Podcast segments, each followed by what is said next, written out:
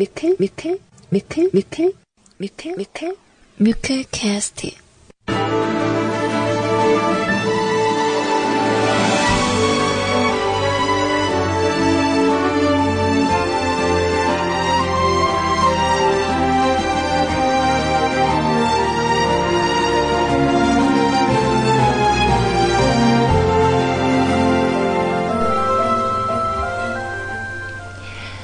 사랑하는 뮤클캐스트 가족 여러분들 안녕하세요. CJ 소리입니다.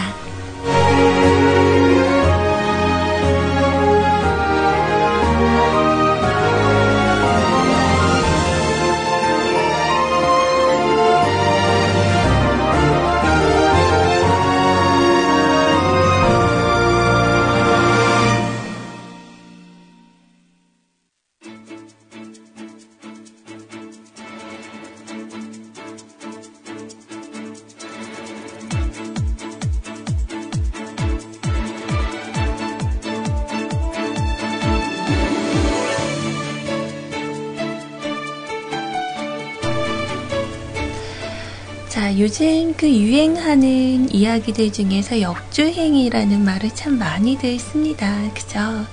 뭐, 그 당시에 음원으로 다시 역주행하다. 예전의 음악이 다시 순위권을 차지하면서, 어, 또 역주행했다. 이런 얘기를 참 많이 쓰죠. 막상 도로에서 그렇게 역주행하면 큰일 날 텐데요. 저도 다시 인생을 역주행을 한번 해보고 싶네요.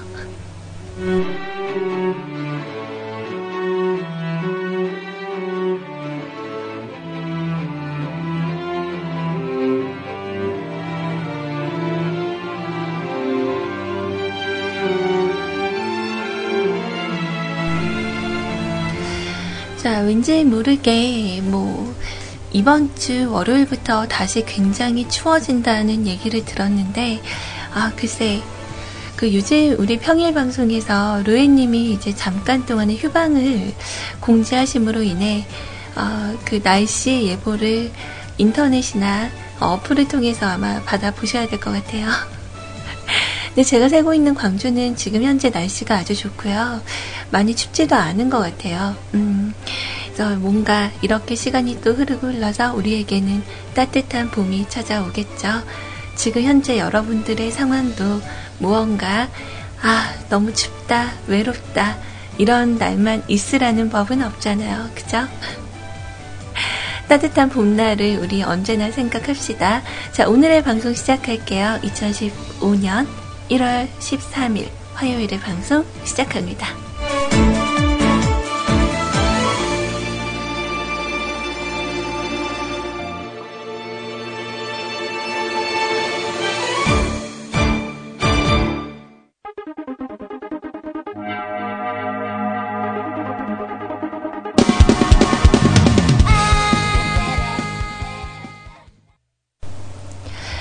오늘의 첫 곡이 생각보다 좀 빨리 지나갔네요. 뭐, 여러분들하고, 어, 저희가 실시간 대화방이 같이 이렇게 진행이 되다 보니까, 어, 대화하고 얘기하면서, 어, 음악 듣다 보니까 진짜 벌써 끝났나? 뭐, 이런 생각을 했었던 것 같아요. 아, 정말. 세이 클럽에서, 음, 제가 그 갈비살님 이제 언제나 우리가 만나잖아요. 그래서 제가 어, 행님이라고 갈비살 행님 뭐 이렇게 얘기를 했더니 오빠 해야지 뭐 이런 얘기를 하셨어요. 그래서 제가 어, 즐겨 먹는 빵이라고 하면서 작년에 어, 춘배 오빵 이렇게 한 게 생각나서 썼더니 어, 바로 나가시네요. 아, 저분 너무 재밌는 것 같아.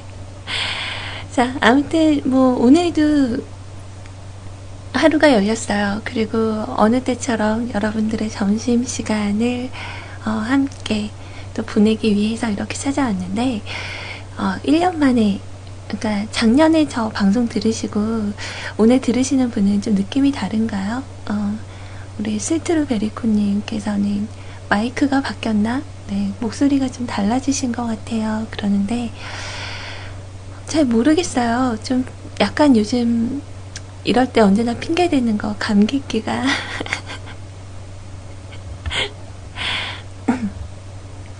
저는 제가 생각할 때 목소리 컨디션이 제일 좋은 시간이 한 오후 한 4, 5시쯤 되면은 좀 나아지는 것 같아요.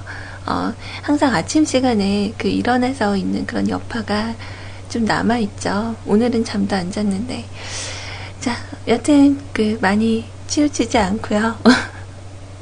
오늘도 진행 열심히 한번 해보도록 할게요. 자, 오늘도 간단하게 여러분들 방송 참여하시는 방법 안내를 해드리고요. 그리고 여러분들께서 어, 지금 어, 뭐 이렇게 저렇게 신청해 주시는 곡들이 좀 있어서 그 곡들도 준비를 한번 해보고요. 오늘은 그 여러분들께서 그 음원 차트 지금 순위권에 있는 음악들은 많이들 들으시죠? 음. 신보가 나온 게 있는지 좀 그런 부분들을 좀 찾아보고 뭐 그렇게 좀 진행을 좀 편하게 해보도록 할게요. 자 오늘 첫 곡 좀 반갑지 않으셨나요? 어, 예다, 예전에 주주클럽으로 활동하셨던 우리 주단 씨의 음성으로 오늘은 시작을 해봤어요. 센티멘탈, 센티멘탈이라는 곡. 자, 왠지 모르게 우리도 그렇게 감성적인 날이 좀 있긴 있어요. 어, 그럴 때는 좀 즐겨줘야 되지 않을까, 뭐 이런 생각을 좀 해봤습니다. 자, 오늘도 여러분들 방송 참여하시는 방법 간단하게 한번 들어볼까요?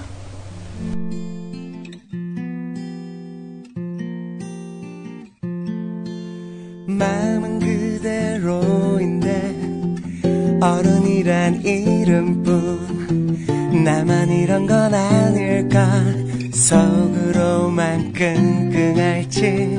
하고 싶은 말보다 해선 안 되는 말들만 하루하루 더 늘어가. 거짓말쟁이처럼. 자, 24시간 무한중독 대한민국 표준 음악 채널 뮤클캐스트에서 CJ 소리와 함께하고 계십니다.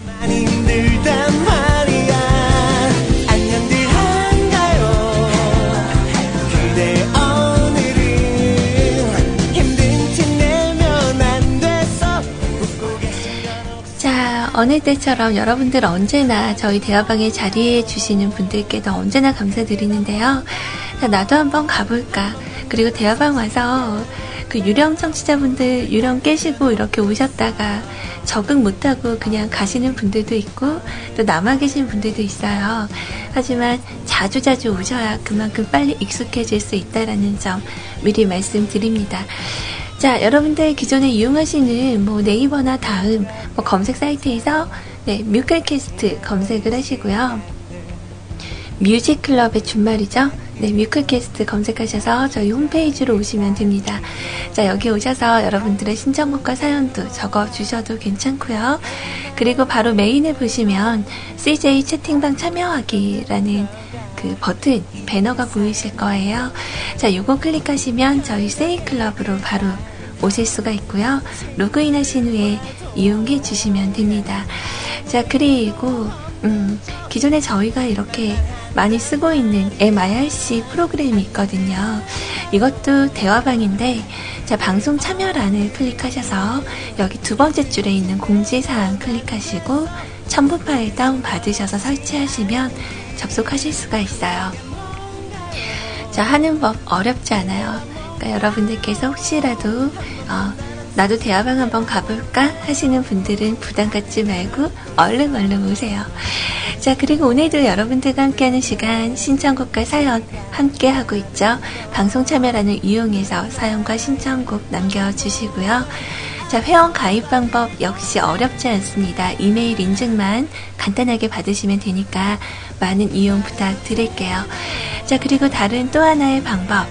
바로 카카오톡 메신저 열려있죠. 자, CJ 소리입니다. CJ SYI 아이디 검색에 어, 써, 써주시고 뭐라고? 네.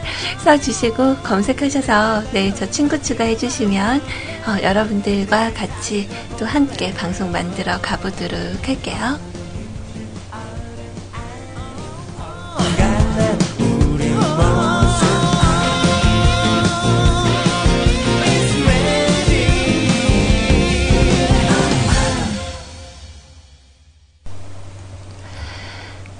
오늘 그 방송을 시작하자마자 어, 제도 노래 이렇게 신청해 주신 어, 읍스 호야님께서 아, 이 노래 너무 중독되는데 어, 제 방송 때만 대문 생각나시는 거 아니에요?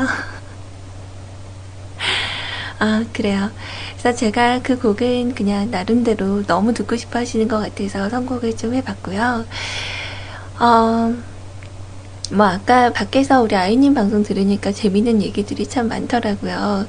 그래서 저도 지금 이제 광주에 다시 온 지가 며칠 안 돼서 아직까지 정리하는 거에 뭐 할 일들이 너무 많아요. 그래서 나름대로는 방송 준비를 좀 해야지 그랬는데 어, 오늘도 조금 그냥 이렇게 편하게 어, 진행을 해야 될 것 같아요. 뭐 그러다가 익숙해지면 또 부담 없이 이렇게 진행을 계속 할 수도 있는 거고요. 음. 자, 좋은 곡들이 참 많은데 저는 좀 예전의 음악들에 조금 더 귀를 기울이게 되고 더 많이 듣게 되는 것 같다라는 생각이 좀 들었어요. 그래서 오늘 그 추억의 음악 어, 떤걸 들을까 좀 고민을 했는데요. 어, 저는 왠지 모르게 이 노래가 좀 생각이 나서 오늘은 다운을 한번 받아봤거든요. 너무 촌스럽다고 하지 말기. 어, 다들 그 당시 때는 노래방 가서 이러, 이거 안 불러보신 분 없을걸요? 음. 여자분들은 강수지 씨의 어, 보랏빛 향기 뭐 하수빈 씨의 노노노노노 뭐 이런 거 많이 부르고 남자분들은 가서 이렇게 쌍권총을 손으로 이렇게 쌍권총 만들면서 이렇게 다 한번 불러보지 않으셨을까? 눈치채셨죠? 네, 심신 씨의 곡을 준비해봤습니다. 자, 요즘 대세인 어, EXID의 위아래 그리고 심신 씨의 오직 하나뿐인 그대 두 곡 같이 듣고 올게요.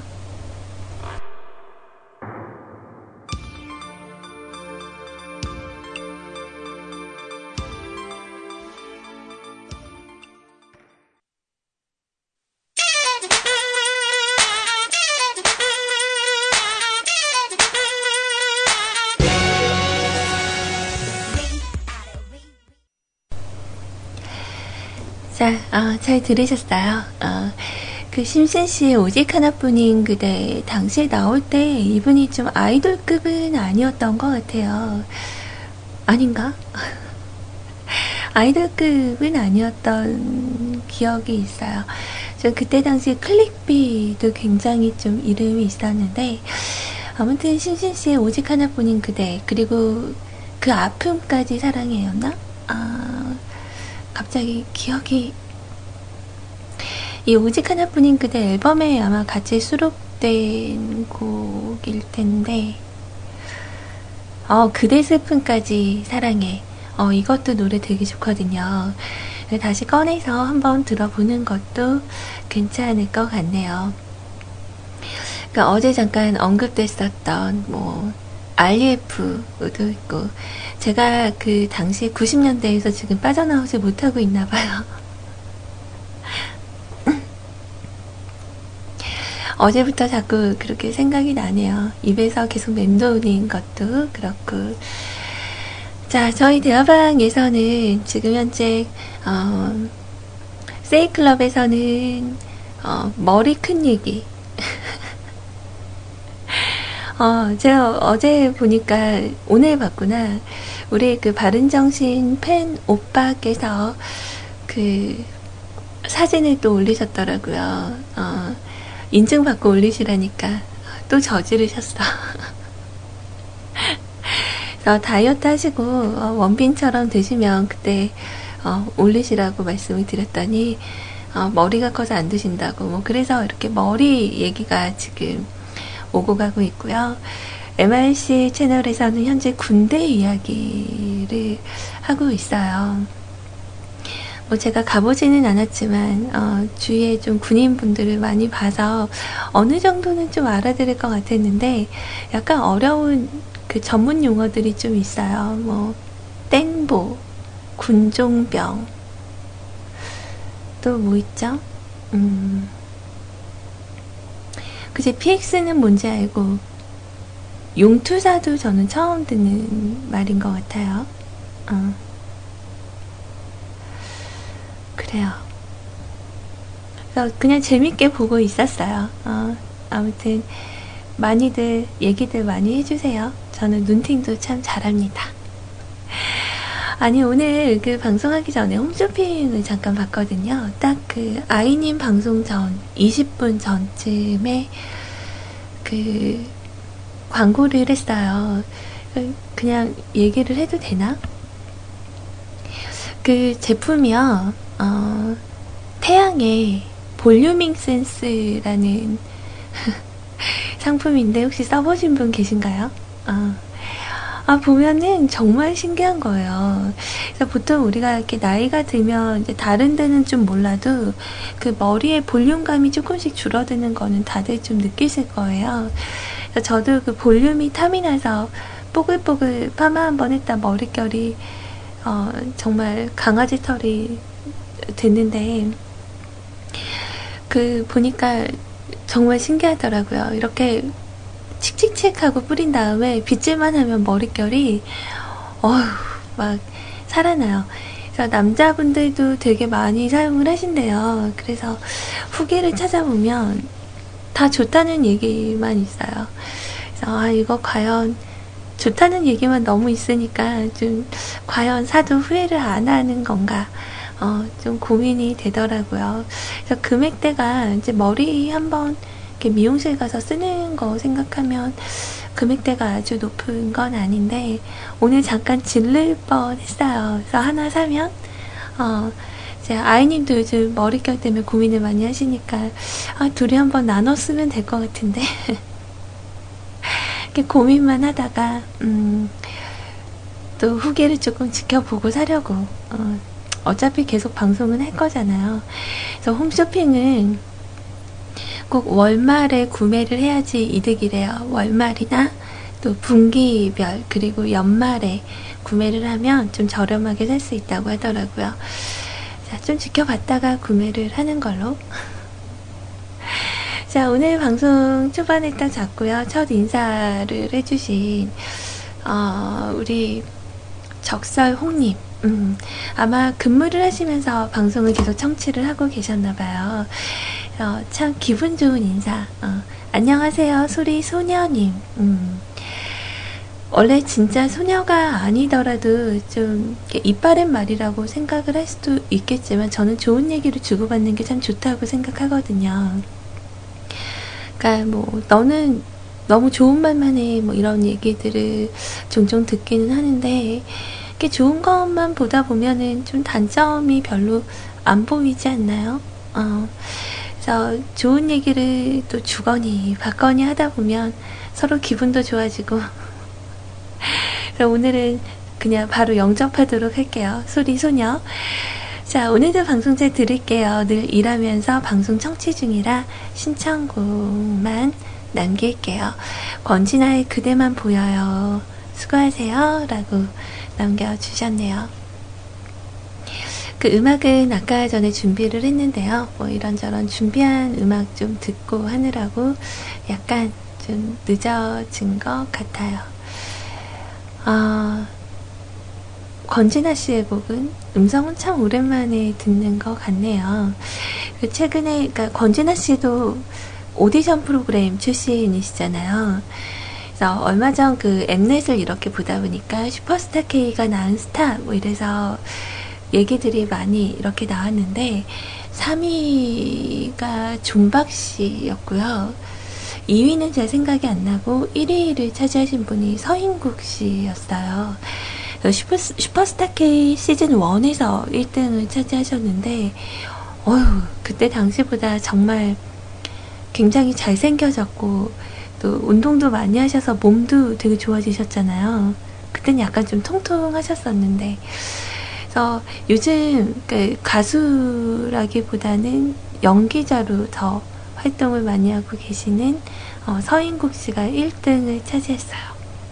그래서 거기서 이렇게 만든 내용들 보니까 어, 1등 할만하구나 뭐 이런 생각을 했었는데 번지나 씨도 그때 당시에 1등을 차지하진 않았지만 그래도 어, 많은 분들이 좋아해주고 계속 그 어, 프로그램 내에서 언급이 되고 있다라는 점. 잘 됐으면 좋겠어요. 이왕 이렇게 된 거 잘 돼서 또 히트치는 노래들도 많고 좀 그럼 얼마나 좋을까 뭐 이런 생각이 드네요. 자 권진아 씨의 그대만 보여요 듣고 올게요.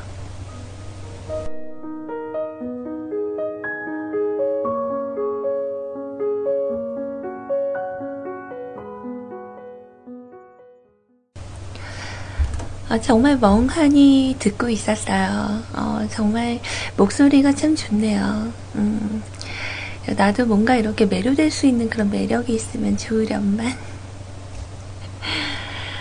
아, 그래요.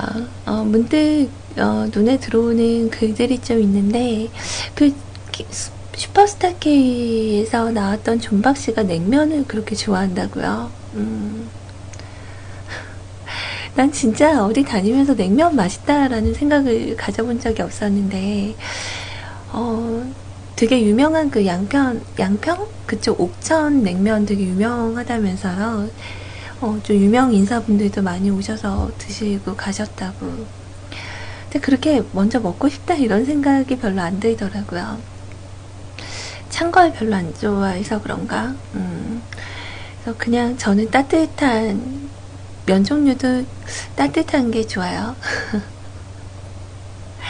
그래서 평소에는 그렇게 잘 안 먹는 면 종류도 약간 술이 한 잔 들어가면 좀 많이 땡기는 것 같더라고요. 라면 같은 거. 음, 약간 좀 알딸딸할 때 이렇게 먹으면 되게 맛있지 않나요? 자, 그래요. 음, 어느 순간 어, 이렇게 대화방이 아닌 홈페이지를 와서 봤더니 오늘 역시 또 여러분들께서 글을 이렇게 남겨주셨네요. 약간 어, 이렇게 가슴 한켠이 막 이렇게 듬직한 어, 그런 느낌이 좀 들면서 뿌듯하기도 합니다. 어제는 저희 뮤클캐스트 제가 방송 이렇게 마무리하면서 오늘 밤 10시부터 또 멘트 방송이 있어요. 그랬는데 어제 밤에 방송이 다 어, 오픈 상태였네요. 어, 그래서 게시판 보고 좀 깜짝 놀랐어요. 어, 첫 페이지에 저의 그 게시글이 아직 보이더라고요. 그래서 음, 어제 방송이 없었구나. 그리고 또 당분간은 우리 로에님의 방송을 듣지 못하려나 뭐 이런 생각에 약간 좀 걱정이 되기도 하고 좀 아쉽기도 하고 좀 그랬었던 것 같아요. 자 그리고 어, 자유 게시판에 재밌는 글이 하나 올라왔는데 아마 저희 국장님이 바쁘시지 않으면 들으실 것 같아요. 어, 폐인 이미지 마크를 다른 걸로 좀 바꿔주시면 안 되냐는 어, 건의가 들어왔어요. 왜? 난 이거 이쁜데. 귀엽지 않아요? 이거 폐인 이미지 마크? 음. 그래서 밑에 딱 눈이 훅 들어가는 게, 어, 눈에, 제 눈의 시선을 이렇게 딱 가져간 글이 폐인들만의 비밀 공간도 좀 만들어 주시면 어떨지. 그래서 이런 혜택은 좀 괜찮은 것 같아요. 괜찮은데, 어, 그건 다들 열심히 폐인을 달기 위해서 또 열심히 하실 거고, 그리고 폐인 위에 이제 그 다음에 뭘 해야 되죠? 폐인 다음에 폐인의 이미지를 깨고 나면 정상인이 다시 되는 건가요? 어, 아무튼 여러분들의 그런 재미난 발상들, 생각들 이렇게 들으면은 참 재밌어요. 음. 아, 그 아까 면 얘기 나올 때 우리 가르시아님께서 그런 말씀 하시네요. 참고 별로 안 좋아하는 분들은 거의 애주가가 많다고. 그죠? 저는 애주가는 맞아요. 어. 자, 허나 그걸 극복하고 냉, 면하고도 한잔 해보세요. 그러는데, 어, 냉면은 좀 면이 질기잖아요. 어, 그러니까 차라리 냉면을 먹을 거면 저는 모밀을 먹을 것 같아요. 음. 오늘 점심들 드셨어요, 여러분? 아까 그 방송 들으니까 우리 군대에서 이제 휴가 나와서 오늘 복귀하실 사랑함님은 어, 배탈 나서 되게 고생하고 계시다고 하더라고요. 왠지 모르게 좀 안쓰럽네요. 많이. 음. 아무튼 좀 기대가 됩니다. 저희 국장님의 그런 행보가.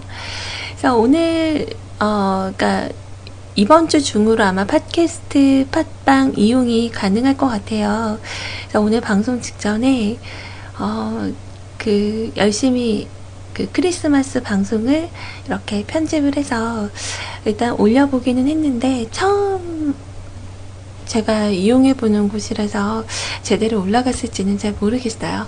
근데 아마 이번 주 중으로 어, 이용이 가능하실 것 같다 라는 생각이 어, 듭니다. 자, 아무튼 오늘부터 다시 편집에 재개를 할 것 같고요. 음, 그당, 그동안의 그런 밀린 방송을 계속 올리게 될지, 아니면, 어, 이렇게 시작을 그냥 다시 하게 될지, 그거는 상의를 좀 해봐야 될 것 같습니다. 자, 음악 한 곡 더 듣고요. 그리고 나서 오늘 여러분들께서 마련해주신 신청곡과 사연, 어, 함께 하는 시간 가져볼게요. 그래서 뭐 광고는 아니고, 그 제가 원래 뒤에 방송이 이어지지 않는 날은 한 여유롭게 한 30분에서 1시간 정도 오버해서 방송을 하는데 어, 오늘은 제가 그 또 오후에 볼 일이 좀 있어서 어, 아마 좀 정시에 방송을 마치게 되지 않을까 뭐 이런 생각을 좀 해봤는데 아마 좀 어, 진행하다 보면 약간 또 연장이 될 수도 있어요. 근데 좀 안타까운 게 이제 방송의 횟수가 이렇게 줄어들고 정규 방송에 그 빈칸이 이렇게 생기면 약간 그런 책임감 같은 게 들잖아요. 그래서 아 하루에 두 탕을 막 이렇게 생각도 하고 근데 아마 그래도 맨날 맨날 이렇게 얘기를 많이 하니까 하루에 아 두 시간씩 두 번을 나눠서 방송하면 할 말이 좀 없을 것 같기도 하고 좀 그런 생각이 들더라고요. 그 땜빵은 좀 생각을 좀 더 해봐야 될 문제인 것 같고, 자, 일단 음악 하나 경쾌한 거 듣고요. 그리고 나서 저는, 어, 마감전을 어, 듣고 오도록 할게요. 그 이후에 혹시라도 듣고 싶은 곡이 있으시거나, 어, 참여하시고 싶으신 분들은 댓글 참여나 아니면 카카오톡으로 메시지 보내주시면 됩니다. Jesus 무슨 말이 필요해 모두 널 작품이라고 불러 Just a little bit of 유격하게 아껴 baby 그 여러분 혹시 50도의 기적이라는 내용 혹시 들어보신 적 있으세요? 워낙에 뭐 많이들 알려진 거라서 여러분들도 잘 알고 계실 수도 있는데 혹시 모르시는 분들도 계실 수 있으니까 진짜 신기해요.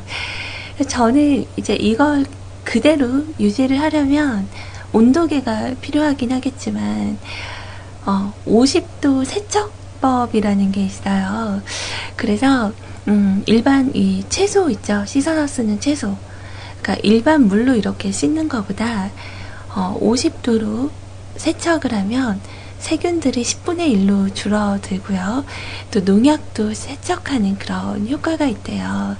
그래서 이 50도 세척법을 이용을 하면 어, 과일도 좋고 또 육류나 생선 이런 데에도 굉장히 효과가 있다고. 그래서 이건 그냥 우리 일반인들한테 물어보면 50도의 어, 상추 같은 거 씻으면 어떻게 될 것 같아요? 그러면 다들 좀 익을 것 같잖아요. 근데 진짜 신기한 게 그 냉장고에서 이렇게 시들시들한 상추를요, 꺼내서 50도 물에다가 이렇게 씻어요. 그 다음에 이렇게 놔두면 얘네가 이렇게 살아나는 게 눈으로 보이는 거예요. 어, 정말 신기했어요. 그래서 여러분들 혹시, 어, 궁금하신 분들이나 집에서 이렇게 그 운명을 다해가는 그 채소들이 있다면 한번 꺼내서 해보세요. 그러니까 제일 좀 혹했던 내용이 딸기였거든요. 딸기 같은 경우는 이렇게 보통 그 스티로폼 안에 들어있는 딸기를 사게 되는데 요즘 겨울 딸기 되게 많이 나오죠.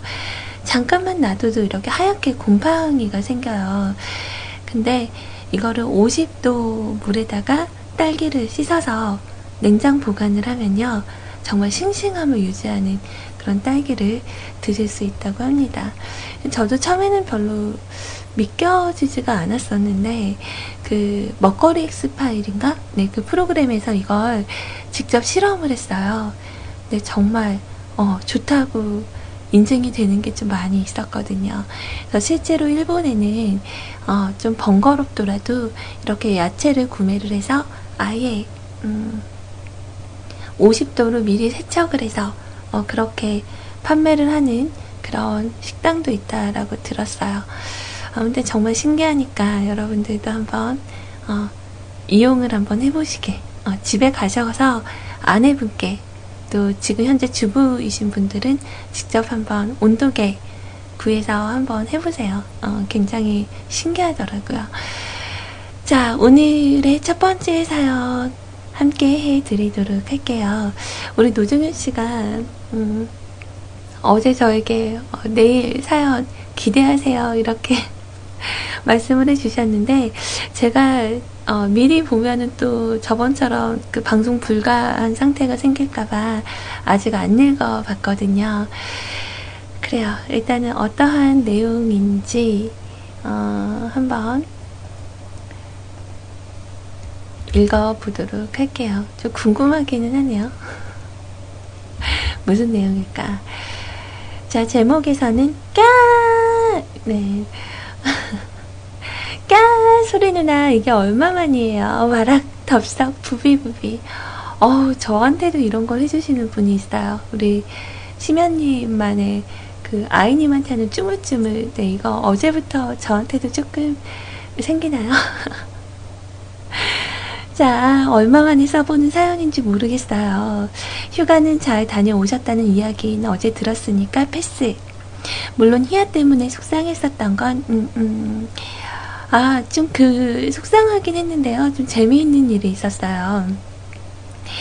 그, 우리 꼬맹이가 그, 이에 충치가 하나도 없거든요. 그러니까, 나름대로는 어릴 때부터 좀 관리를 되게 좀 신경을 써주기는 했었는데, 그 아이들이 보통 그 앞니, 어, 윗니에 충치가 먼저 생기기 시작을 하면서 윗니가 먼저 빠지는데, 어, 얘는 이번에 아랫니를 뽑았어요.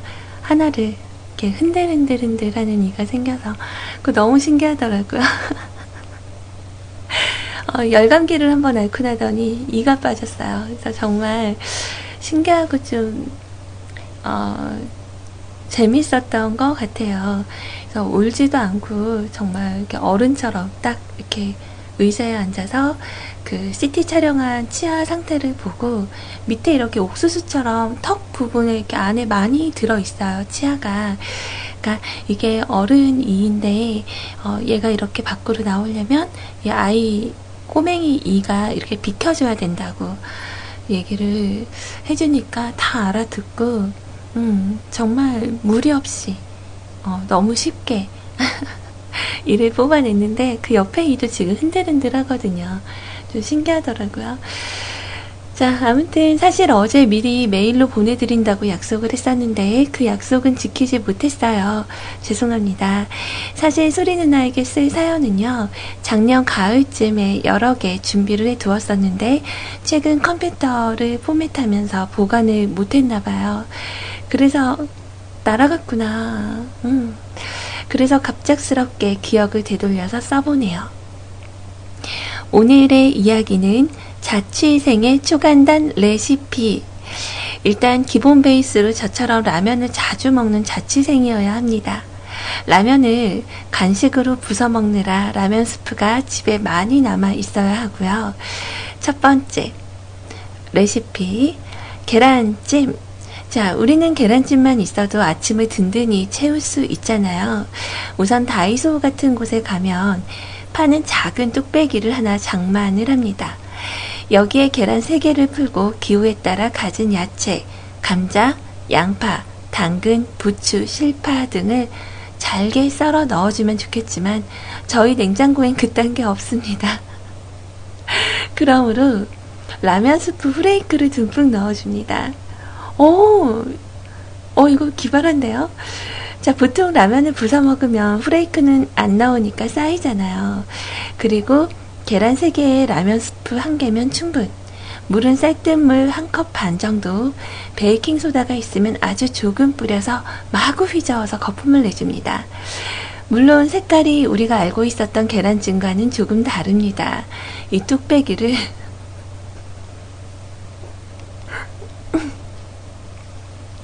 아, 나 랩으로 싼다 할 때부터 너무 지금 상상이 될 것 같아요.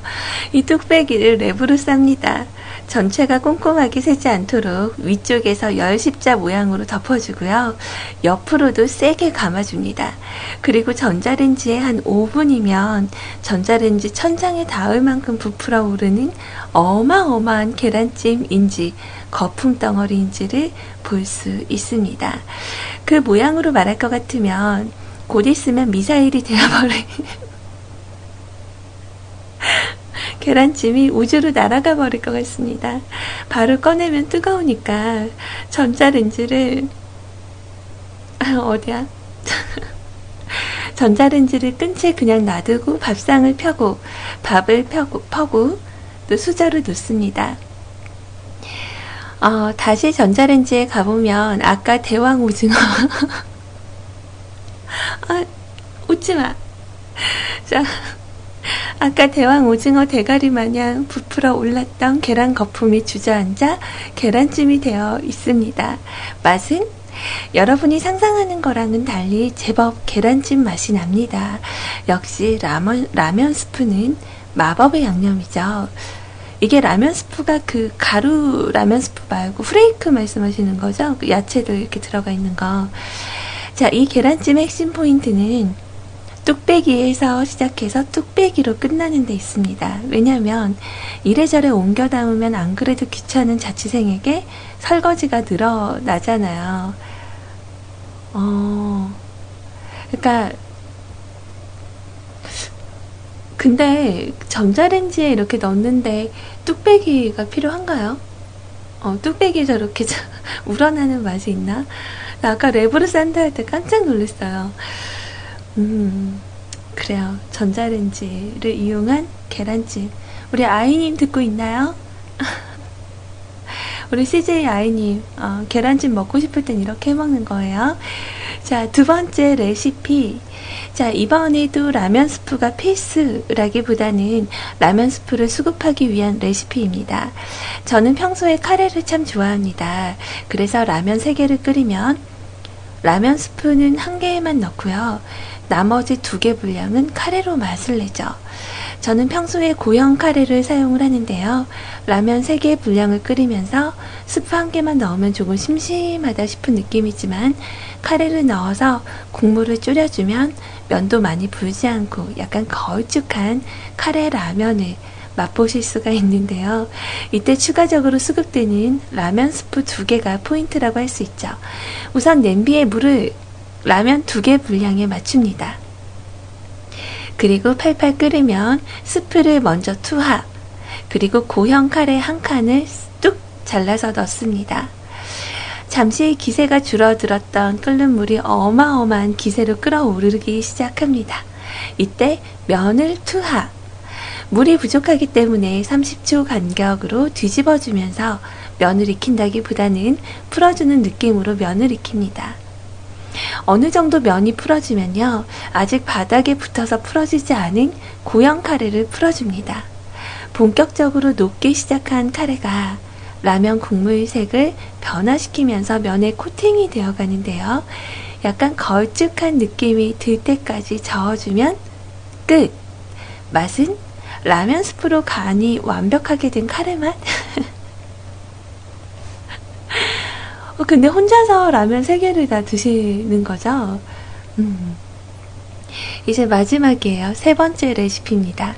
자, 이번엔 조금 고급이라고 할 수 있는 엉터리 피자. 오, 피자 나왔어요. 자, 우선 빵을 준비합니다. 식빵이든 바게트 빵이든 모카빵이든 속에 뭐가 들어있지 않으면 오케이. 너무 두껍지 않도록 적당히 넓게 잘라줍니다. 위에 치즈를 얹습니다. 그리고 냉장고에 있는 것들 중 적당히 올릴 만한 거 있으면 뭐든 얹어 줍니다. 물론 김치 같은 반찬은 절대 예외예요. 저는 여기에 캔 참치와 마요네즈 토핑을 하는데요. 아까도 말했지만 엉터리 피자이기 때문에 말만 피자지 빵 위에 그라탕이 라는 느낌. 자, 오징어 자반이든 참치든 먹다 남은 치킨이든 뭐든 피자랑 같이 올리기만 하면 땡이기 때문에 케찹인지 마요네즈인지 고민할 필요가 없어요. 대충 얹었으면 넓은 접시에 담아서 전자레인지에 1분 30초. 그대로 달궈진 이 엉터리 피자를 버터 두른 프라이팬, 뚜껑이 필요합니다. 뚜껑까지 예열되어 있는 프라이팬에 넣고 40초 정도를 더 구워준 다음 뚜껑을 절대 열어보지 않습니다. 우리는 오븐이 없기 때문에 뜨거운 공기가 필요하거든요. 여튼 빵이 구워지고 치즈랑 토핑이 적당히 익었다 생각이 되면 맛있게 얌얌얌. 피자 위에 얹혀진 멸치가 뭘 꼬나보냐? 라는 듯한 눈빛을 보내는 충격적인 비주얼을 보게 되더라도 무시하고 맛나게 먹는 게 포인트. 아, 원래 재밌게 써놨는데 시간 들여 정리하고 써놨던 사연이 사라지고 나니까 이렇게 돼버렸어요. 위에 세 가지 레시피 중에 가장 추천하는 건 단연 계란찜이죠. 전자레인지로 만든 계란찜은 놀지도 않아서 설거지도 편하거든요. 종현이표 레시피의 핵심은 언제나 설거지의 최소화, 그리고 불보다는 전자레인지. 또 재료는 최소한의 맛은 최대한 불량식품스럽게 인 것 같아요. 나중에 또 생각나면 다시 정리해서 좀 더 수준 있는 걸로 알려드릴게요. 자, 여기까지 종현이표 초간단 레시피라기보다는 초 없어 보이는 레시피였습니다. 어, 아니요. 없어 보이지 않고 되게 좋은데요. 음. 그러니까 뭐 얼른 뭐 하기 좋을 때 그럴 때 그러니까 저 같은 경우는 계란찜을 중탕을 하거든요. 어, 이렇게 뚝배기로 바로 익히기보다 어, 그러니까 전자레인지 사용은 어, 생각해보니까 전자레인지를 거의 안 쓰는 것 같아요. 있기는 있는데 음, 그래서 고민에 아, 오븐을 가지고 있는 게 더 좋겠다 이런 생각도 좀 해봤었거든요. 그래요. 그때 그 계란 삶은 계란 만드는 방법 좀 알려주세요. 아, 근데 너무 정성스럽게 잘 적어주셔서 아마 이 글을 보시고, 어, 나는 안 먹어. 이러는 분들도 계실 테지만, 또, 개 중에는, 오, 이런 방법이 있었어? 하시면서 정말 좋아하실 분들이 있을 것 같아요. 어, 이 노래 들려드릴게요. 에피톤 프로젝트의 곡, 그대는 어디에 듣고 올게요. 눈물은 보이지 말기 그저 웃으며 짧게 안녕히 자 아무튼 신선한 사연 감사합니다 지금 혹시나 어, 뭐 먹지? 이라고 생각하시는 분이 계시다면 어, 전자레인지와 그리고 남아있는 라면 수프 있으신 분들은 한번 도전해 보시는 것도 좋을 것 같아요. 어, 뭔가 이거 방송 듣고 해봤어요 하면서 인증샷 올라오면 재밌겠다. 그죠? 자, 반갑습니다. 우리 불가능은 없다님. 안녕하세요. 어, 오늘 그 오전 방송 시간대 이렇게 뵙게 돼서 어, 저도 역시나 반갑습니다. 자, 여러모로 기대와 기쁨이 가득한 주네요. 라는 제목으로 오늘 글 남겨주셨어요. 자, 오늘도 우리에게 행복한 소식을 전해주러 오신 소리님, 안녕하세요. 얼마나 기다려왔던 소리님의 목소리인가. 소리님께 사연으로 인사드린 것이 작년 11월 18일 화요일이네요. 두 달 만에 소리님을 만나 뵙게 되니까 눈물이 주룩주룩. 진짜? 자, 어제 소리님을 잠깐이나마 만나 뵐 수 있어서 기뻤어요. 소리님을 주로 밤에 채팅방에서 뵐 수 있었는데요. 오늘은 소리님의 방송을 들을 수 있음은 물론 사연까지 쓸 수 있게 되었네요. 이럴 때 사연에서도 금메달을 딸 수 있었으면 좋았겠네요. 안타깝게도 은메달로 그쳤지만 그래도 시상대에 올라설 수 있어서 기쁩니다. 이거 이제 첫 번째 사연 금메달 뭐 이거 해야 돼요. 어, 예전에는 그랬었다고 하더라고요. 음. 자, 아무튼 어제 많은 분들께서 저의 생일을 축하를 해주셨어요. 페이스북 타임라인에 글을 남긴 분들께는 일일이 댓글을 달아드렸었고요. 제가 다니는 성당 청년회에서는 네이버 밴드를 운영을 하고 있는데 거기에도 많은 글들이 올라왔어요. 이분들에게는 감사의 게시글로 대신해 보기로 했어요. 그래서 지금 감사의 글을 쓰다가 소리님께 사연을 먼저 올리는 것이 급하기 때문에 사연을 먼저 쓰고 있어요. 어휴, 감사합니다. 생일이셨구나. 자, 저는 모레부터 일요일까지 천주교 성경 연수에 가요. 몇 달 전에 과정을 다 끝내기는 했는데요. 그것을 마치고 새로운 과정으로 가려면 연수에 다녀와야 돼요. 3박 4일 동안 잠시 세상과 멀어지기는 하지만 그래도 기대가 되네요. 세상과 멀어지면 어떤, 어떤 시간을 보내시는 거죠? 약간 연수라기보다 그런 건가? 그 기도원 수련회 같은, 음. 그러니까 저희 사촌 오빠가 얼마 전에 이런 뭐 비슷한데 어디 갈 거냐고 물어본 적이 있었어요. 음, 갑자기 생각이 나네요. 자, 그때 만날 분들에게 깜짝 선물을 주고 싶어서 준비 중이에요. 성경 연수다 보니까 성경 자료를 만들어야 하지 않을까 싶어서 만들고 있어요. 생각보다 시간이 많이 걸리네요. 오늘 다른 행사에 가볼까 했었지만 이 자료를 만드는 것이 우선이라고 생각을 해서 다른 행사에는 가지 않을 생각입니다. 저에게 여러모로 기대와 기쁨이 가득한 주네요. 우리에게도 기쁜 날이 많았으면 좋겠어요. 라고 하시면서 어, 그 마무리 지어 주셨네요. 아, 여기 연수원 가시면 휴대전화, 전자기기 이런 거 쓰지 못하고 그 안에서만 생활하시는 거 밥은 제때 주나요? 그 이번에 그 새로 시작한 프로그램이라고 해야 되나? 인간의 조건 시즌2가 열렸어요. 그래서 원래 그 시즌1은 잘 보진 않았었는데, 이번에 새로 하는 거를 1회부터 어, 봐왔기 때문에 이번에는 한번 어, 그냥 보게 됐었어요. 근데, 어, 재밌더라고요. 정말 다 재미없는 남자들끼리 어, 모여서 그 예능을 해본 사람이라고는 그 정글의 법칙에 나왔던 봉태규 씨 그리고 은초댕이로 유명한 네, 그 은지원 씨가 출연을 하시고요. 다른 분들은 다 연기자, 모델 뭐 이런 분들이라서 이렇게 뭐라 하죠? 예능에 별로 이렇게 활동하지 않으셨던 분들이 나오세요.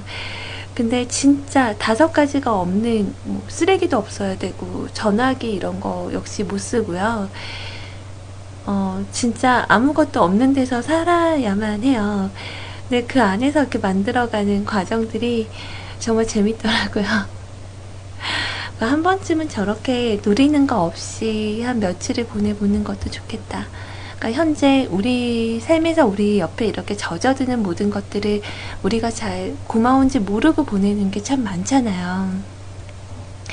오늘 우리 불가능은 없다님의 사연을 보면서 어, 한 번 더 그런 생각이 어, 들었어요.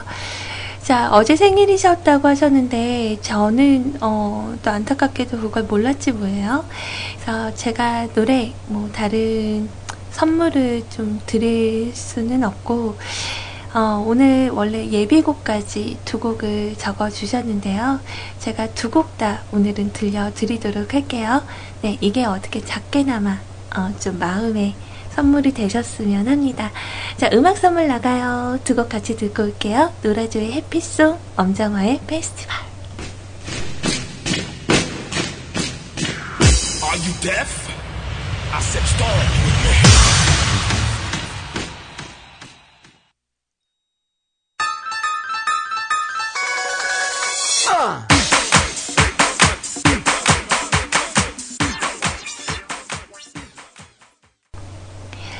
자, 오늘은 구전 음악 스페셜인가요? 라는 물음이 올라왔어요. 음.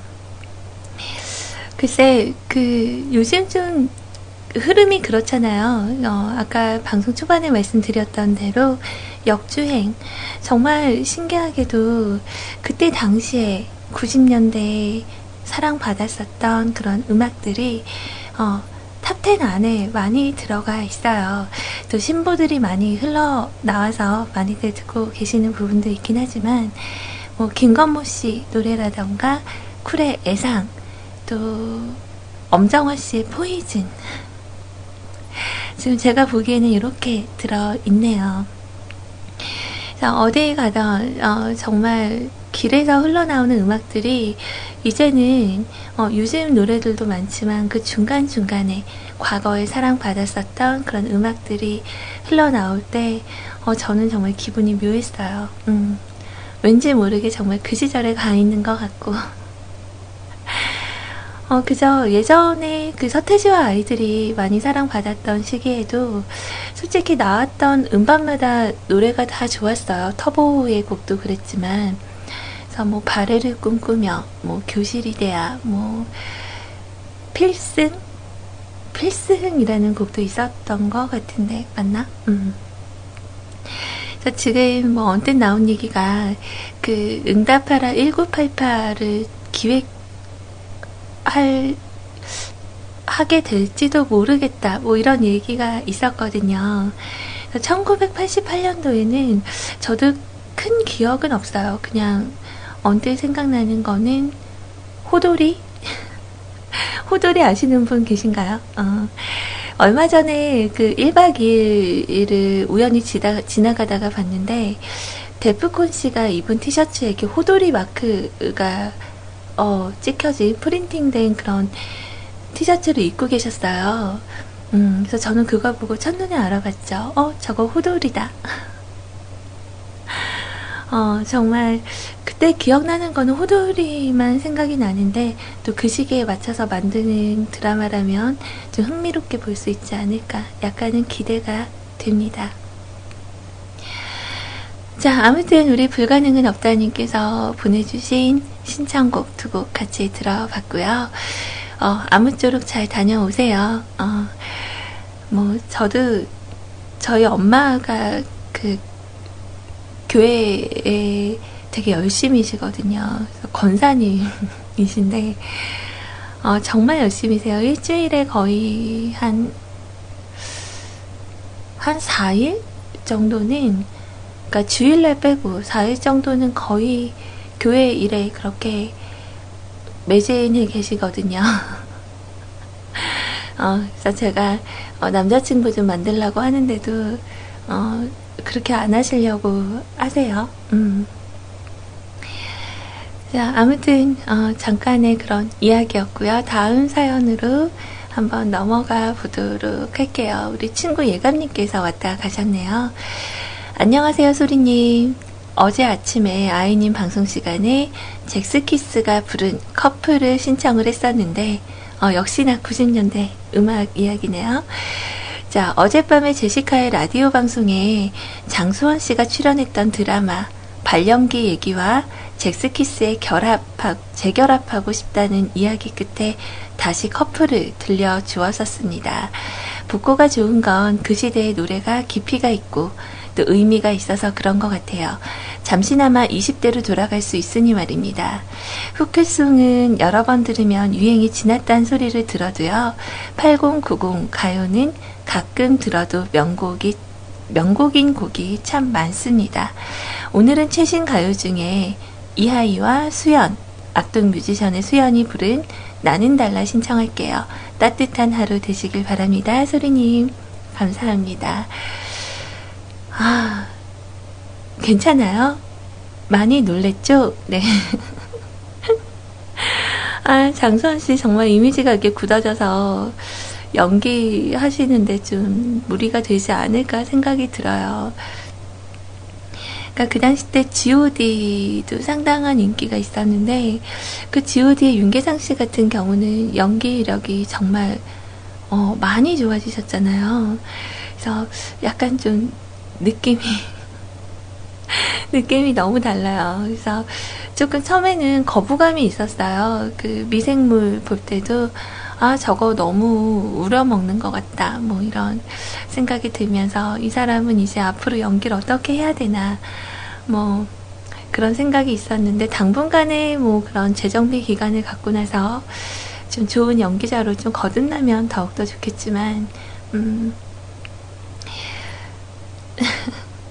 재정비 기간 하니까 갑자기 저의 머릿속에 터보의 김정남 씨가 생각이 났어요. 참 유재석 씨는 대체적으로 욕을 많이 먹는 캐릭터는 아니잖아요. 언제나 좀 바른 생활 하시는 분인 걸로 많이들 느껴지는데, 그 김정남 씨도 나와서 굉장히 많이 이렇게 잘 받아쳐 준 것 같아요. 음, 정말 재밌게 봤었던 것 같은데, 그 당시 때 활동하셨던 분들이 다시 모여서, 어, 이렇게 활동하는 모습들을 본다면 더 반가울 것 같다라는 그런 생각이 좀 들었었던 것 같아요.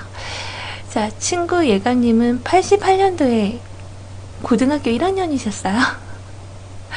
나는, 어,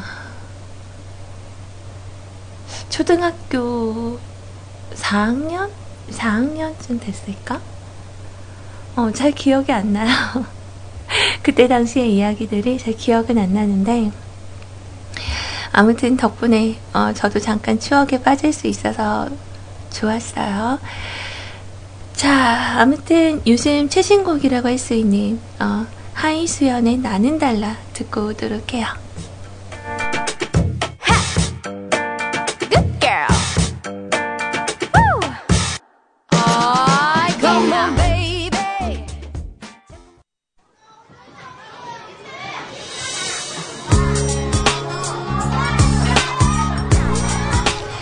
자, 문득 생각나는 곡이 있어서 하나 더 올려봅니다.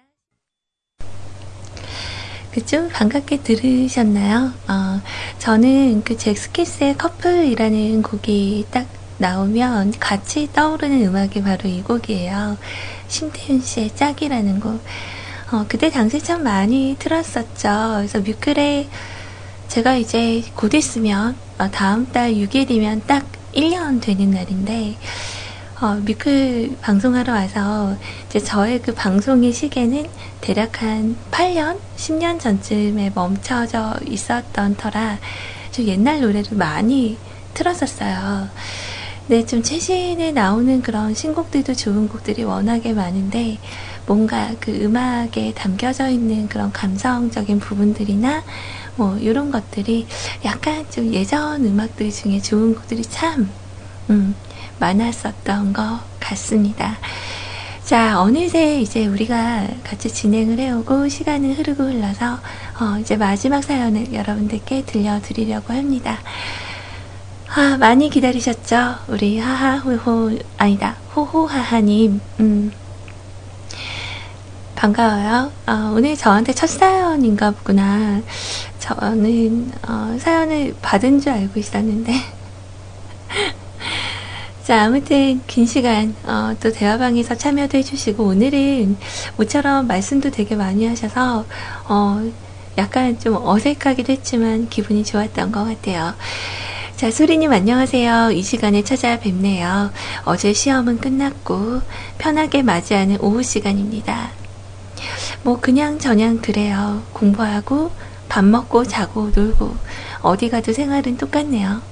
지금 계신 곳이 몇 시죠? 오후면 한국하고 차이가 많이 나나요? 시간이? 여기도 오후인데 러시아 러시아 또 검색을 해봐야 되나? 어디 세계 시간 어, 저는 이제 방송 들으시는 분들의 외국에 계신 분들이 이제 있으니까 파리, 프랑스는 어, 몇 시, 하와이는 몇 시, 뭐 이런 거 있거든요. 어, 러시아는 시차가 없어요? 진짜? 중국도 좀 차이 있잖아요. 30분인가, 1시간인가 있는 거 같은데. 2시 반? 아, 2시 50분? 그쵸, 시차 있죠. 그래, 놀랬잖아. 어, 한 1시간 정도 있구나. 어, 상하이 기준으로는 1시간. 시차가 8개. 어. 그럼 없는 데도 있겠구나. 그래요. 몰라, 저는 중국 갔다 왔을 때도 약간 시차 적응이 좀 안 됐었던 것 같긴 한데, 아예 그, 밤낮이 다른 쪽을 가면은 더 심하겠죠. 자, 아무튼, 음, 저는 5월 말이나 6월쯤에 시베리아 횡단철도를 타볼까 해요. 여기서 시베리아 횡단철도가 시작이자 종착점이거든요. 기차를 타고 서쪽까지 가보는 거예요. 그리고 서쪽에서 보고 싶은 것도 보고, 먹고 싶은 것도 보고, 먹고, 저는 사실 기차하면 많은 추억이 있거든요. 그 특유의 덜컹거림도 좋고요. 저희 아버지가 철도 공사에 계셨었거든요. 물론 지금은 퇴직을 하셨지만 아무튼 그래서 그런지 모르지만 다른 교통수단보다 기차가 저는 더 너무나 좋답니다. 항상 가족여행 갈 때도 저희는 기차를 타고 갔고요. 늘 그랬었거든요. 기차 안에서 왜 의자를 돌려서 서로 마주 앉고 서로의 의자에 발을 올려서 가고 발장난도 치고 뭐 그랬던 기억이 있네요. 문득 쓰다 보니까 그때가 그리워져요. 삼남매랑 엄마 아빠 모두가 기차를 타고 휴가 가던 시절이 생각나네요. 어쩌다 보니까 가족 얘기네요. 여튼 기차가 저한테는 그래요. 어, 좋은 추억이 담겨져 있는 어, 곳이네요. 기차. 음, 저도 이번에 서울 갈 때 기차를 타긴 했는데요. 어, 잠자고 나니까 도착했더라고요. 기차 여행을 마치 정말 여행이다 하고 느낄 만큼의 기차 여행은 해보지는 못했고, 어, 또 아이님하고 부산 갈 적에는 기차를 탔었는데, 그때, 어, 저희 또 화장하느라 좀 바빠서, 그때도 그냥, 어, 보냈었던 호두 과자 하나 사 먹고 그렇게 지나갔었던 것 같아요. 근데 그때 그 KTX 직원분이 그러시더라고요. 어, 예쁘게 하시고 어디 가세요? 그러고. 그러니까 저희 광주에서 그 오송역까지 가는 데는 어느 지역 분들인지는 잘 모르겠는데 어, 오송역부터는 약간 그 경상도 지방에 계신 분들이 아셨던 것 같아요. 사투리를 좀 쓰셨던 걸로 기억을 합니다. 아무튼 음, 좋은 그런 이야기, 또 따뜻한 가족 이야기. 시베리아 횡단철도라. 저는 아직 실감나는, 어, 체감할 수 없는 그런 내용이긴 하거든요. 어, 언제 다녀오시면 꼭 후기를 남겨주시기를 바랍니다.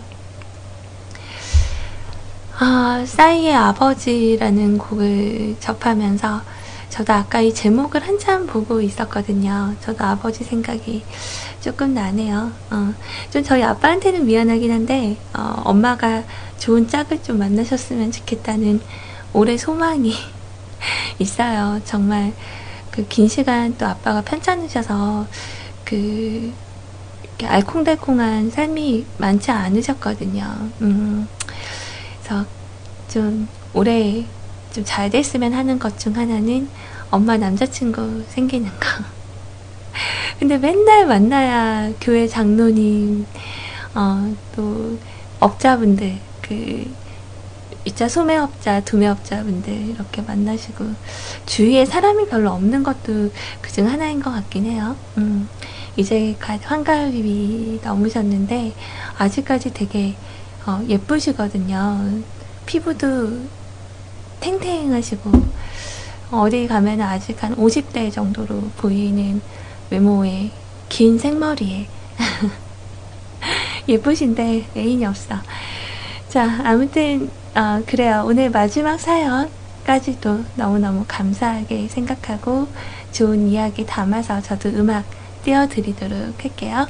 자, 싸이의 음악입니다. 아버지.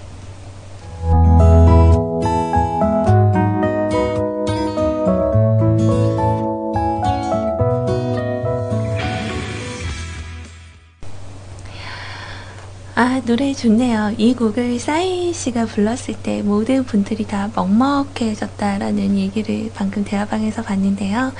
자, 이렇게 음악을 듣고 나누면서 어느새 방송의 마무리를 해야 될 시간이 왔습니다. 자, 음악 한 곡 나가는 동안에 여러분들의 엔딩선 댓글 받도록 할 거고요. 네, 참 재밌어요. 엔딩선 댓글 보러 잠깐 갔는데, 우리 도은 아버님께서는 어, 댓글 어떻게 다실지 항상 연구하시는 것 같아요. 뭐 아니면 이렇게 소스가 막 떠오르나? 어, 어, 너무 재밌어요. 자, 아무튼 오늘 이렇게 여러분들과 보낸 시간, 오늘은 연장을 많이 하지 않고 2시쯤에 좀 마치도록 할게요. 약간 아쉽기는 합니다. 오늘, 오늘은 아무래도 그래도 밤 12시 방송이 있을 것 같기는 한데, 어, 로에님의 어, 당분간의 그런 부재로 인해서 오늘 바, 요즘 어, 평일 밤이 조금 허전할 것 같다라는 생각이 들어요. 자, 그 시간대 되면 저는 또 움찔움찔 하겠죠. 어, 게릴라를 할까? 말까? 어, 항상 게릴라 하고 나면 다음날 할 말이 없다라는 그런 아쉬움이 남습니다만, 아무튼 뭐 시간이 되면 되는 대로 말 그대로 정말 게릴라 방송하는 걸로 찾아올 수 있었으면 해요. 자, 아무튼 긴 시간, 그래도 두 시간가량을 어디로 이렇게 움직이지 않으시고 정말 처음부터 끝까지 대화방에서 참여해주신 많은 분들 너무너무 감사해요. 아, 우리 국장님. 용피디님 진짜 원하시는 거예요. 네, 소처럼 한다며, 어, 소리가 있으니까, 어, 글쎄, 소처럼 방송을 하는 건 좋은데, 그 소스가 없으면 안 되잖아, 이야기거리가.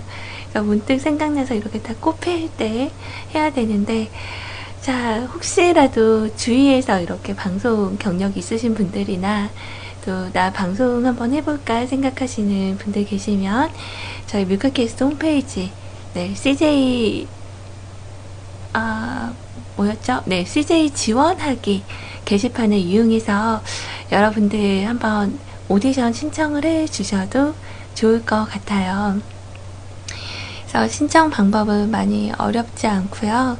그래서 여기 올라갈 수 있을 만한 파일 만드셔서 비공개로 올려주시면 됩니다. 여기에 어, 여러분들 한번 나도 도전해봐야지 하시는 분들은 주저하지 마시고 파일 만드셔서 어, 또 정규 방송 시간대 이렇게 확인하셔서 도전하시는 거예요. 네. 자, 오늘의 어, 마지막 곡은 아니고요. 제가 선곡해 놨었던 곡 중에 하나 준비해서 들려드리도록 할게요. 이 노래를 딱 처음 나왔을 때부터 한 번은 틀어야지, 틀어야지 해놓고, 어, 제 기억으로는 튼 적이 없는 것 같아요. 그래서 혼자 있을 때는 종종 들었었는데, 자, 일단 브라운 아이드 소울의 곡이고요. 네, 이유라는 곡 같이 들으면서 우리 슬슬 마무리하도록 해요. 바람이 불어오네요. 우리가 함께 했던 그 자, 잔잔하게 들을 수 있는 곡이었습니다. 브라운 아이드 소울의 유라는 곡. 아, 좀 전에 제가 음악 틀자마자 빵 터진 게, 어, 아이님께서 자취방에 딱 나오셔가지고, 음, 언니 아까 그 계란찜 어떻게 한다고요? 자, 관심이 있었어. 노종현님, 근데 제가 궁금한 게, 그, 라면 후레이크가 들어가잖아요. 그러면 간은 어떻게 하나요? 그 빨간 스프도 들어가는 건가요? 그 안에? 우리 아이님이 궁금해하니까. 그래서 제가 어, 일단 간략하게 정리해서 알려줬더니 언니 그럼 터지지 않을까요? 어, 그래서 랩으로 완전 봉인을 해야 된대. 뭐 그렇게 얘기를 했는데 글쎄 우리 아이님 손에서 계란찜이 과연 잘 될까요? 음, 폭발 폭발하는 거 아니야? 아, 그래도, 그, 이렇게 냄비에 하는 것보다는 좀 간편하니까, 어, 계란찜을 위해서 라면을 새로 터야 되지 않을까요? 어, 아, 터야 된다는 말이 전라도 사투리죠? 어, 원래 그 표준어로는 뜯어야 된다, 이렇게 얘기를 해야 되나? 어, 네, 아무튼 새로 라면을 이렇게 뜯어서 스프만 꺼내 먹고 면사리는 따로 놔두는 걸로. 네, 아무튼 노종현 씨는 지금 빨간 스프가 들어가는지 안 들어가는지 얘기는 안 했는데 제가 생각할 때 빨간 스프가 들어가는 것 같아요. 아까 소금 넣는다는 얘기 없었잖아요. 프레이크랑 빨간 스프를 하나 넣고 어, 저어서 이제 랩으로 뚝배기 열십자 모양으로 먼저 한 번 싸고 가로 모양으로 싸고 그 다음에 옆으로 측면도 다 감아줘야 된다고. 그래서 오븐에 돌린 다음에 꼭 어, 대왕 오징어의 머리 마냥 이렇게 올라온 모습을 볼 수 있어야 된다고 합니다. 어, 어, 빨간 스프 들어가네요. 어, 빨간 스프도 하나 넣고 프레이크는 야채 대신으로 자, 빨간 스프 들어가면 이상하지 않을까요? 근데 맛마다 다르겠다. 계란, 계란찜에, 어, 라면마다 스프 맛이 다르니까, 어, 안성탕면 맛 계란찜, 뭐, 신라면 맛 계란찜. 지난 토요일에 저희 그 주먹고기 파는 집에 가서 라면을 하나 주문을 했었는데, 해물라면이었거든요. 네, 거기에서 나온 건 틈새 라면이에요. 틈새 라면은 맵다고 못 먹더라고요. 면 좋아하는 임양이. 아무튼 재밌는 레시피였어요. 음. 그 페리클린께서 후기가 꼭 듣고 싶다고. 그래서 오늘 우리 아이님 계란찜 하는 건가요? 나도 기대하고 있을게요. 어, 오늘 그 노종현님의 레시피대로 한번 계란찜 해서 만들어 보고, 어, 베이킹 파우더 없으면 안 넣어도 된대. 괜찮아. 자, 원래 제가 하는 계란찜 방법은요, 예전에는 저도 뚝배기에다가 그냥 바로 그 불을 대서 했었거든요. 그러니까 물을 먼저 끓이고, 그 다음에 계란 푼걸 어, 넣어서 이렇게 저어가지고 뭐 가진 야채 넣고 이렇게 했었다가 슬슬 그 뭐죠? 그 뚝배기에 이렇게 달라붙는 게 좀 귀찮아지기 시작을 했어요. 이게 수세미 더럽히는 게 이렇게 싫은 거예요. 그래서 그 뒤로는 그냥 커다란 냄비 놓고 물 넣고 그 안에 뚝배기를 놓고 이렇게 중탕을 그냥 하거든요. 어, 궁금하다. 이 뚝배기가 없다고. 뚝배기 없으면 안 되나요? 어, 원조이신 분한테 물어봐야 되겠다.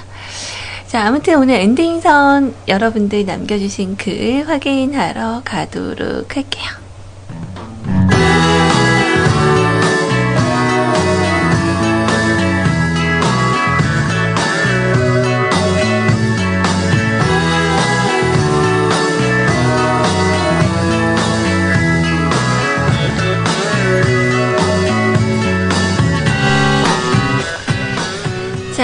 여러분들께서 참여해주신 모든 분들, 네, 남겨주신 글들 확인하러 왔어요. 자, 2015년 1월 13일 화요일 방송이었습니다. 자, 오늘의 어, 첫 번째 댓글, 우리 캬캬캬님께서 와주셨어요. 우리 로에님 안 계시니까 그렇게 불러드릴 분이 이제 당분간 없는 건가? 캬캬캬, 캬캬캬캬캬, 뭐 이렇게. 오늘은 내가 1등이다. 소리님이 수고하셨습니다. 음, 예쁘게 뽀뽀까지 남겨주셨어요. 자, 도훈 아빠님, 아싸, 은메달. 금메달.